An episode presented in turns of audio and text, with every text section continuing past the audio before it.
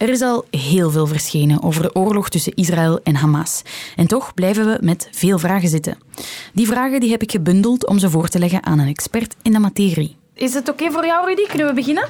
Ja, ja, ja. Enter Rudy Franks, onze oorlogsjournalist die de situatie in het Midden-Oosten al jaren volgt en nu ter plaatse is in Tel Aviv in Israël. In deze bonusaflevering stel ik hem al jullie vragen over de oorlog. Ik ben Aurélie Boffet. Welkom bij Snapt je mij nu? Dag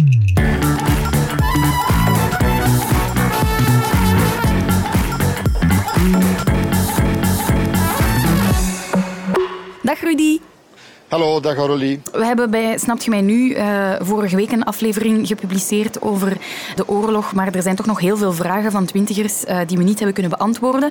Dus daarom heb ik jou vandaag aan de lijn. Ten eerste wil ik het hebben over de woorden die we gebruiken. Daar zijn heel veel vragen over gekomen. Is het nu een oorlog? Is het een conflict? Is het een kwestie? Wat is de juiste benaming? Wat gebruik jij? Je hebt het Israëlisch-Palestijns conflict. Dat is de hele brede context. Hè. Gedurende dat conflict wordt het af en toe een oorlog. Is het een koortsopstoot waarbij er heel intense, op grote schaal gevechten en bombardementen plaatsvinden. Je moet zeggen dat er in Gaza, als we het daar nu over hebben, we zijn nu al aan de vijfde Gaza-oorlog bezig. In dit geval gaat het tussen Israël en Hamas. En sinds wanneer is het dan een oorlog voor jou? Is dat sinds de inval van Hamas op 7 eh, oktober? Op 7 oktober, toen Hamas binnenviel met zijn terreuraanslag en daar uh, meer dan 1000, 1400 slachtoffers gemaakt heeft, uh, gruwelijk vermoord. Op dat moment zei men ook in Israël, we're at war. We zijn in oorlog. En bijna direct daarna zijn de bombardementen begonnen. Ja, sinds 7 oktober. Ik wil eraan toevoegen dat alles wat tussen de vorige vier Gaza-oorlogen in geweest is, is nooit vrede geweest. Hè. Is alleen maar een tijdelijk staakt het vuren. Oké. Het Israëlisch leger is nu constant Gaza aan het bombarderen. Daarbij vallen heel veel burgerslachtoffers, maar ook doorheen de jaren zijn er veel Palestijnen ja, vermoord. Ik zie het woord genocide steeds meer gebruikt worden, maar kunnen we spreken van een genocide? Je moet erg voorzichtig zijn met woorden. Hè. Vermoord houdt in dat je de, inten de, intentie hebt om ze te vermoorden. Dat kan je over al die periode van jaren niet zeggen. En een genocide, dat is nog veel sterker natuurlijk. Een genocide is het bewust willen uitmoorden, vermoorden van een volk, een bevolkingsgroep, omwille van religieuze redenen, politieke redenen. Ik denk dat iedereen hier zal ontkennen dat het gaat over een genocide in de zin van dat men de Palestijnen wil uitroeien. Men wil nu heel concreet Hamas als politieke beweging uitschakelen. Men geeft hen de keuze zich overgeven of gedood worden. Maar dat, gaat, dat genocide gaat over is een veel algemenere term. Hè. Men heeft de Jezidi, hè, die religieuze minderheid in Irak, willen uitmoorden. IS heeft dat willen doen. Men heeft de Armeniërs uitgemoord voor een stuk. Men heeft een genocide op Roma-zigeuners toegepast, de nazis, op Joden. Maar dit is geen genocide tegen Palestijnen. Mhm. En dan nog een belangrijke. Waarom zeggen wij Palestijnse gebieden en niet Palestina? Dat is ook een vraag die vaak terugkomt. Wel, Palestina is het uh, historische gebied tussen de Jordaan en de Middellandse Zee het, het mandaatgebied van, uh, van de Britten voor dat staat Israël werd opgericht. En de Palestijnse gebieden zijn die gebieden waar de Palestijnen nog leven, naar waar ze voor een deel verdreven zijn door de oorlogen van Israël de voorbije 50 jaar, zeg maar. Dus dat zijn de Palestijnse gebieden. Een ander woord wat ik heel belangrijk vind en waar vaak discussie over is, dit zijn ook Palestijnse bezette gebieden. Dat wil zeggen dat die gebieden volgens internationaal recht van de Verenigde Naties, dat die bezet zijn door Israël. En is Palestina ooit een erkend land geweest? Nee, dat is wel een doel, of dat was het doel van de Oslo-vredesakkoord, dat er op termijn twee staten naast elkaar zouden bestaan daar. Dus dat het ook een effectief land zou zijn. Het is een hele dubbelzinnige situatie de Palestijnse autoriteit, zoals dat heet, die hebben een president, die hebben een vlag, die hebben een lied, die hebben een parlement, die hebben verkiezingen gehouden. Maar uiteindelijk zijn ze nog niet als volwaardig land hè, in de Verenigde Naties opgenomen. Mhm. We hebben het constant over Gaza en de situatie daar. Hoe zit het eigenlijk in de westelijke Jordaanoever? De westelijke Jordaanoever is een veel ingewikkelder situatie, omdat dat ook bezet gebied is, letterlijk bezet gebied. En je ziet als je kaarten ziet dat dat een gebied is wat normaal, waar later de Palestijnse staat zou moeten ontstaan. Dat was de bedoeling. Dat dat steeds kleiner wordt. Dat wordt één grote kaas met gaten, met heel grote gaten. Die gaten dat zijn namelijk gebieden die opgevuld worden door Joodse nederzettingen. We noemen dat de kolonisten. Die bouwen daar nederzettingen tegen internationaal recht in, want dat is verboden, want dat is op bezet gebied, dat is Palestijns gebied. Die bouwen daar nederzettingen en die aantallen die groeien steeds maar. Men is van enkele tienduizenden begonnen, in de jaren, begin jaren 70 zeg maar, en men zit nu al aan 450.000 kolonisten die daar wonen. Waardoor het quasi onmogelijk wordt om daar een normale eenheid, een staat, die één groot territorium is van te maken. Er is ook onduidelijkheid over Hamas. Is dat nu een terreurorganisatie, een radicale organisatie? Hoe zou jij ze omschrijven? dat, is, dat is een instinker. Natuurlijk, wel, eh, op sommige lijsten staat het geboekt als een terreurorganisatie. Door de Verenigde Staten op, uh, op een Europese lijst.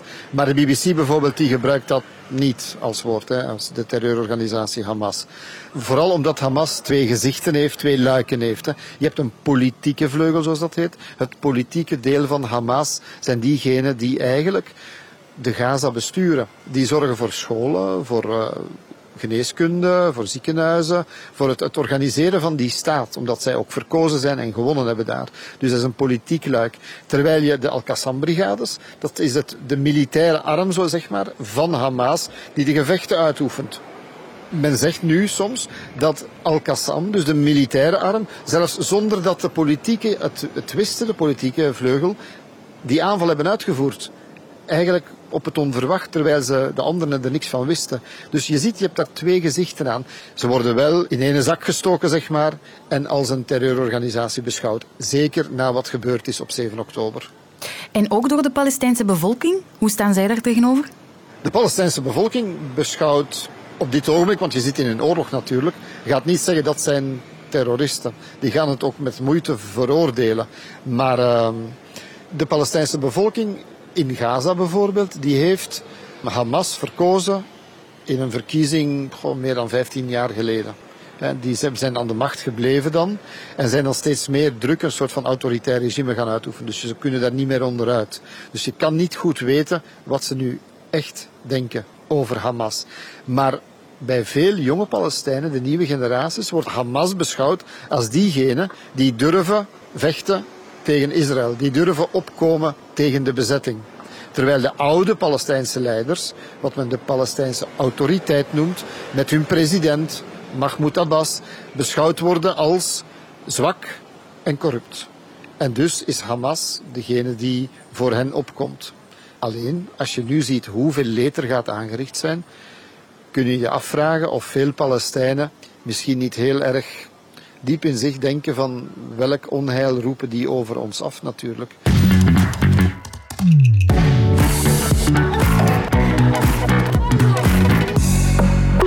Dan wil ik nu even naar de situatie ter plaatse. We zagen in de voorbije decennia wel vaker heropflakkeringen van die oorlog. Is dit de ergste tot nu toe? Ik denk dat dit de zwaarste bombardementen uh, ooit zijn op Gaza. Nee, daar ben ik zeker van. Het is de vijfde Gaza-oorlog. Het zijn de zwaarste bombardementen in Gaza. Het is het zwaarste leed in dit conflict van de voorbije decennia. Er zijn nog grote oorlogen geweest in 1973, in 67 en, en in 48. In 1948 bij de oprichting van, van Israël toen daar is de Nakba geweest. Dat is belangrijk als woord. De Nakba is de tragedie van de Palestijnen. Toen zijn er honderdduizenden Palestijnen verdreven en op de vlucht geslagen.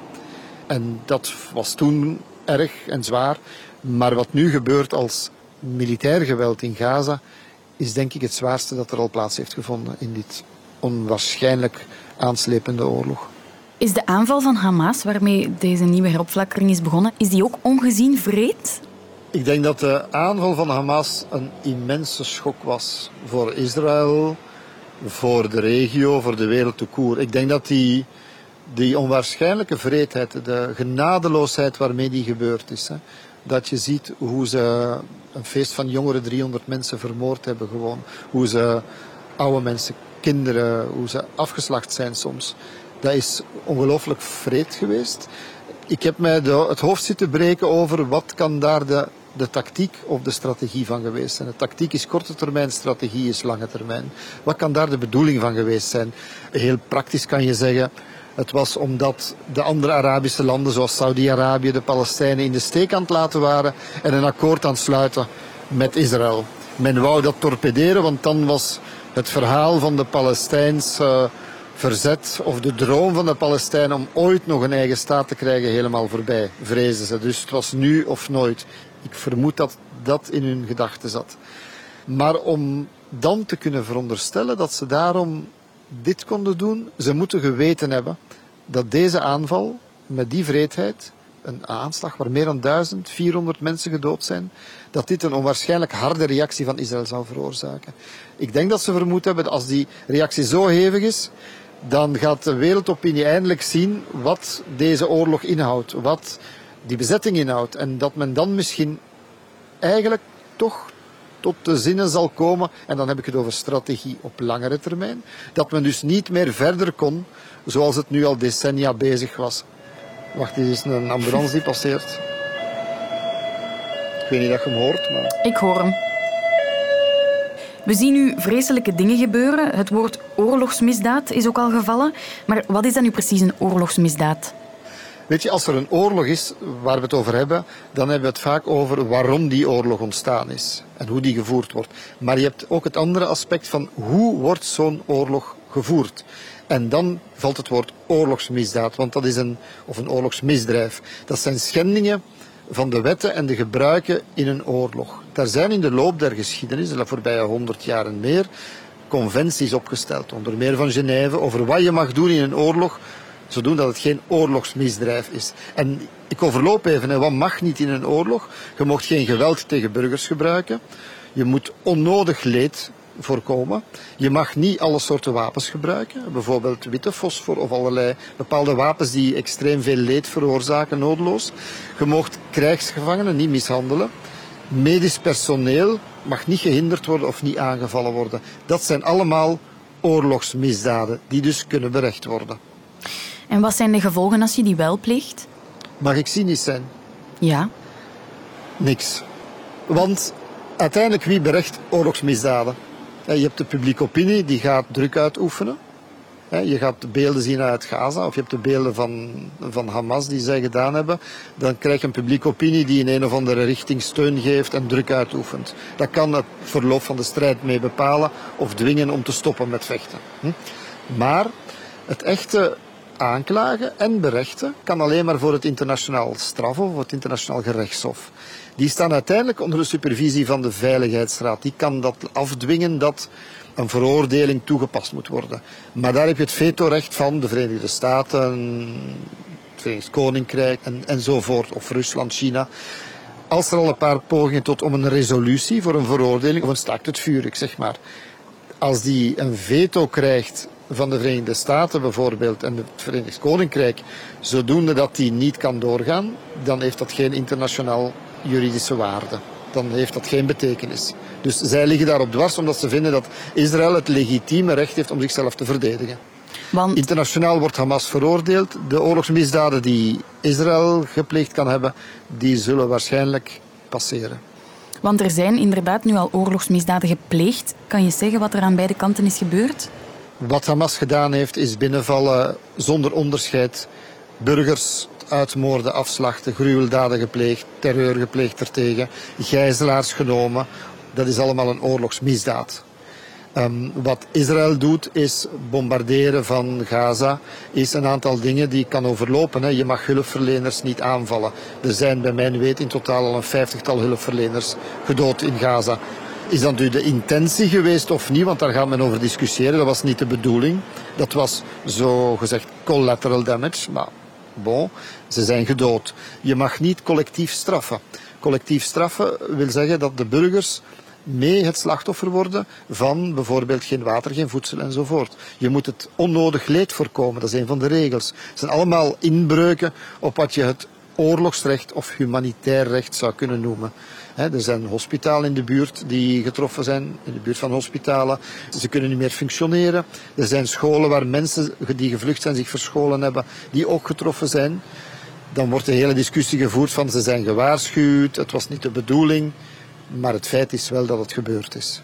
En dan, um, ja, dat is misschien tegen jouw eigen winkel spreken, Rudy, maar ik heb de vraag gekregen, dus ik ga hem toch stellen. Krijgen wij in België een vertekend beeld van de situatie ter plaatse? Er is heel veel kritiek op de westerse media dat wij een vertekend beeld zouden creëren. Hoe kijk jij daarnaar? Ik denk dat je niet over de westerse media kunt spreken. Ik denk dat je afhankelijk van het standpunt van het land. De Verenigde Staten, die onvoorwaardelijk Israël steunen, ik denk dat de media daar meer in die richting gaan van pro-Israël. Ik denk dat de landen zoals Duitsland, Oostenrijk, Hongarije, die ook binnen Europa Israël veel meer steunen, dat die ook in die richting gaan. Maar ik denk, als ik de Vlaamse kranten lees, of als je zou Ierland, Spanje, Portugal pakken, maar ook de Vlaamse kranten, dat je daar toch een genuanceerd beeld krijgt. Je krijgt aan de ene kant, en dat is hetgeen dat ons denk ik. Aan de ene kant de slachtoffers, de gijzelaars, de Israëlische slachtoffers. Maar gaandeweg is dat verschoven naar meer aandacht voor al die burgerslachtoffers en de humanitaire situatie in Gaza. Ik denk dat we daar aandacht voor hebben. Ik weet natuurlijk dat het voor beide partijen aan beide kanten nooit genoeg is. Die willen alleen maar hun eigen tunnel brengen. Maar ik denk dat we daar aandacht voor hebben.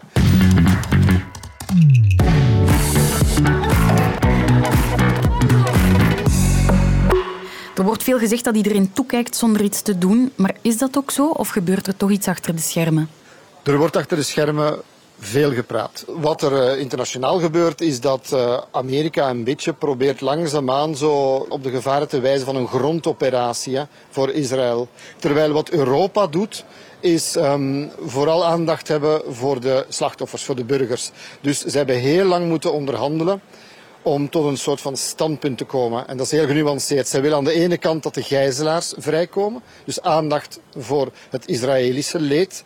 En aan de andere kant willen ze dat de burgers gespaard blijven meer in Gaza. Dus dat je een oorlog voert zonder de burgers te hard te treffen, zeg maar. En dan pleit men voor humanitaire pauzes. Het woord is heel belangrijk, pauzes. Heel beperkt gericht om hulp binnen te brengen. Geen staakt het vuren, waar een groot deel van de wereld naar oproept. Hè. En je moet onmiddellijk de vraag erbij stellen, wat betekent dat hier? Hoezeer gaat, uh, wordt er naar Europa geluisterd? In die deel van de wereld, en zeker nu in oorlog, wordt er naar de macht geluisterd. En de macht ligt bij Amerika, bij Iran en bij een aantal rijke Arabische staten en bij Israël, niet bij Europa. Oké, het is opvallend hè, hoeveel leiders zich scharen achter Israël. De VS steunen Israël onvoorwaardelijk. Hoe komt dat? Wel, er zijn nuances. Amerika steunt onvoorwaardelijk, Groot-Brittannië ook. Maar er zijn landen zoals Frankrijk, maar ook België, denk ik, die een dubbele boodschap hebben. Hè. Die zeggen van Israël heeft het recht om zich te verdedigen, wij steunen die, hè, want dit was een vreselijke terreuraanval. Maar tegelijk ook oproepen om het oorlogsrecht, het humanitair recht te respecteren en de burgers zoveel mogelijk te sparen. Waarom dat zo komt, die steun voor Israël, dat heeft uiteraard historische redenen. Hè. Dat Duitsland dat doet omwille van zijn, het nazi-verleden, de holocaust, de uitroeiing van de Joden. Dat Amerika dat doet omwille van de Joodse lobby's en de invloed op de politiek van bepaalde politici is natuurlijk ook evident. Dus dat heeft daarmee te maken en ook met de geschiedenis, uiteraard. Steunt België het Israëlisch leger financieel of op een andere manier? Dan moet ik het antwoord op schuldig blijven. Ik, ik, ik, weet geen details van. Ik, nee, ik denk het niet. Wat ik wel weet, is dat België een van de grote donoren is van ontwikkelingshulp aan de Palestijnse autoriteit. Mm België heeft een heleboel schooltjes en allerlei ja, projecten om het, uh, het leven van de Palestijnen vooruit te helpen. En dat is al decennia lang dat dat plaatsvindt. Het jammer is, en dat bij regelmaat komt daar een klacht over vanuit België trouwens, is namelijk dat die dan gebombardeerd zijn of platgegooid of, of, of gesaboteerd zijn door maatregelen van kolonisten of van de Israëlische overheid. Mhm. Ik zag ook een extra vraag binnenkomen van iemand die zich zorgen maakte dat ons land Israël steunde. Denk je dat Hamas landen zal aanvallen die Israël steunen?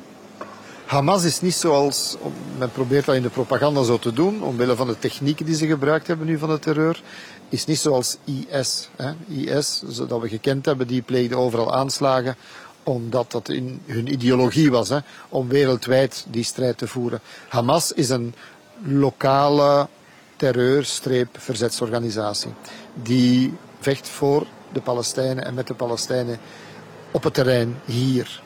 Dus in dat opzicht is het weinig waarschijnlijk dat Hamas zal aanvallen plegen daarbuiten zeg maar, in Europa. Wat wel kan, is dat de boosheid en de woede onder uh, de Arabische bevolking wereldwijd, onder minderheden overal verspreid, zo groot wordt dat misschien Al-Qaeda en IS, echte terreurorganisaties, die aanslagen willen plegen, dat die opnieuw in actie schieten. Dit kan een, een brandstof zijn om opnieuw te gaan recruteren bij terroristen. Geruststellend allemaal. Um, dan de vraag die uh, iedereen een beetje heeft. Zal deze oorlog nog verder escaleren voordat er een oplossing komt? Denk je dat dit een derde wereldoorlog wordt? Ik denk dat heel de wereld daar nu mee bezig is om dat proberen te voorkomen. Eigenlijk heeft niemand er belang bij, behalve Hamas, die eigenlijk wil dat hun lot, laten we zeggen, zich verspreidt en hun, hun visie op wat er zou moeten gebeuren gedeeld wordt. Heeft niemand er belang bij dat dit uitbreidt. Hè. Hoe staan de buurlanden daar tegenover? Wie steunt er wie? Egypte en Jordanië, de twee voornaamste buurlanden, zijn als de dood dat er zou een nieuwe Palestijnse vluchtelingenstroom op gang komen. Zij willen niet dat het probleem van de Palestijnen geïmporteerd wordt in hun land. Ze willen ook niet dat op die manier eigenlijk de toekomst van een potentiële Palestijnse staat teniet gedaan wordt. Dat, dat willen ze niet. Vandaar ook dat die grenzen dicht blijven en dat ze ongelooflijke druk uitoefenen. Je moet weten dat in Jordanië meer dan 70% van de bevolking eigenlijk Palestijnen zijn van origine. Dat zijn dus mensen die sympathiseren met de Palestijnen aan de andere kant van de rivier, op de Westbank. Dat zijn vaak Palestijnen die gevlucht zijn bij vorige oorlogen. Zij willen niet opnieuw dat dat gebeurt en dat hun eigen regime destabiliseert. Maar ze zijn natuurlijk pro-westers. Ze willen hun vredesakkoorden met Israël niet in gevaar brengen. Aan de andere kant heb je Hezbollah in uh, Libanon, een militie die zwaar gewapend is, die al oorlogen met Israël heeft uitgevochten, die steunen Hamas. En achter Hezbollah en achter Hamas en achter sommige milities in Irak, die ook Shiïtische milities zijn, achter al die groeperingen, daar zit Iran. Iran is de grote tegenspeler, de grote vijand van Israël in de hele regio. Dus zij steunen Hamas, zij steunen Hezbollah en zij zullen er ook voor zorgen dat er in Syrië en in Irak onheil, opstanden en uh, confrontaties komen. Dus als je nog even kan samenvatten, wie gaat er zich precies moeien? Ha, wie zich nu al aan het moeien is, is natuurlijk Amerika. Amerika steunt Israël, punt. Amerika stuurt wapens, geeft miljarden steun, militair, economisch, om Israël te steunen, onvoorwaardelijk. Groot-Brittannië ook, belangrijke staten in Europa ook. Wie Hamas steunt aan de andere kant, dat is Iran. Iran steunt vooral de verzetsbewegingen, of terreurgroepen zo je wil, afhankelijk van aan welke kant je staat, die Hamas steunen. Hezbollah in Libanon. Shiïtische milities in Irak en in Syrië. Wie geweten is dat een grote financier van Hamas is en van alle instituties in de Gaza is Qatar, die rijke golfstaat die nu ook bemiddelt op de achtergrond voor die gijzelaars vrij te laten. Dus Qatar is een belangrijke financier van Hamas. En een andere pijler die heel belangrijk is om te bekijken, Hamas is eigenlijk gelieerd met wat men noemt de moslimbroeders.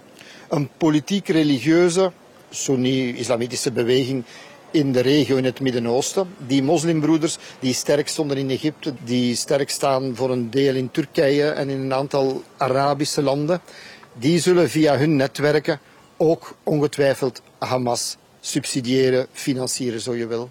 De vraag is of deze oorlog zich uitbreidt naar een grotere oorlog.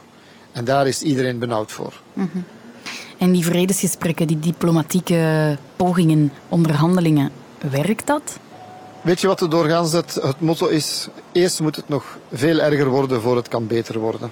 Veel erger worden wil zeggen dat de wereld zo geschokt gaat reageren, dat er druk wordt uitgeoefend, dat het toch moet stoppen. Want dat anders het potje overkookt, overal in de regio hier. En dan pas gaat diplomatie kunnen werken. Doorgaans is het zo dat Israël de vrije hand krijgt gedurende weken tot een maand om te zien van hoe ver het gaat. Alleen, ik heb gisteren bijvoorbeeld een uh, Israëlische reservegeneraal, die adviseur is over militaire zaken, gesproken. En die zei, dit is onze tweede War of Independence. Dat is toen dat Israël voor zijn overleven vocht in 48 47, 48 bij het ontstaan. Hij zegt van dit is onze tweede overlevingsoorlog en we zullen niet stoppen. Dus hij wil Hamas vernietigen ten allen prijzen. De vraag is wat die prijs gaat zijn. Vanaf wanneer is het dan erg genoeg? Ik denk dat onze meetlat van erg genoeg, die op dezelfde hoogte ligt dan sommige wereldleiders daarin. Op het moment dat er uh, politiek zoveel druk in de eigen landen komt, dat men het niet meer kan tegenhouden. Hè. Bijvoorbeeld in Amerika zijn er al een aantal mensen van de administratie opgestapt van Biden die het niet eens zijn met die onvoorwaardelijke steun voor Israël. Ik zeg zo maar. Er zijn ook stemmen in Israël die opgaan dat je je eigen moraliteit en je eigen in de spiegel kunt kijken niet kunt verliezen. Op een bepaald moment ga je stemmen krijgen die steeds luider klinken van hier moet het stoppen. Alleen is het heel moeilijk om in te schatten wat dat punt is. En dan heb je die andere gevaarlijke evolutie elk incident kan dit doen opflakkeren naar iets veel erger, naar een grotere oorlog. En het, ja, het is dansen op een slappe koord op dit ogenblik hier. Rudy, veel mensen voelen zich nu nutteloos. Hè? We zien heel veel verschrikkelijke beelden binnenkomen. En de vraag komt ook binnen: wat kan ik doen om deze oorlog te doen stoppen of mijn steentje bij te dragen of steun te betuigen aan de slachtoffers? Wat kan ik als burger doen? In de eerste plaats, hou uw geest zuiver. Laat u niet meeslepen door haat en vooroordelen. Niet antisemitisch, niet islamofoob, niet in beide kanten. Blijf kijken naar de slachtoffers. Hou u daaraan vast, klamp u daaraan vast. En zorg dat tegen dat de gelegenheid zich biedt, dat je hulp geeft aan die slachtoffers. Dat er daar steun voor komt. Ook politieke steun, denk ik, binnen het Westen. Voor een echte politieke oplossing voor wat zich hier afspeelt de fout die we ons gemaakt hebben, hier ter plekke in de regio, Israël, maar ook Europa, de hele wereld eigenlijk, is dat we gedacht hebben de voorbije twintig jaar, het probleem is er niet echt niet meer, dat zal wel overwaaien. Dit waait niet over. Oké, ik heb uh, al mijn vragen kunnen stellen. Heel erg bedankt, het was heel duidelijk. Merci Rudy, veel succes daar nog ter plaatse. Bye bye. Waar probeer jij jouw vrienden van te overtuigen? Waar lig jij s'nachts van wakker? Stuur me al jouw ideeën door via de Instagram-pagina van VRT Nieuws of stuur me een berichtje op Twitter via Aurélie-Boffé. En misschien ben jij wel te gast in mijn volgende aflevering.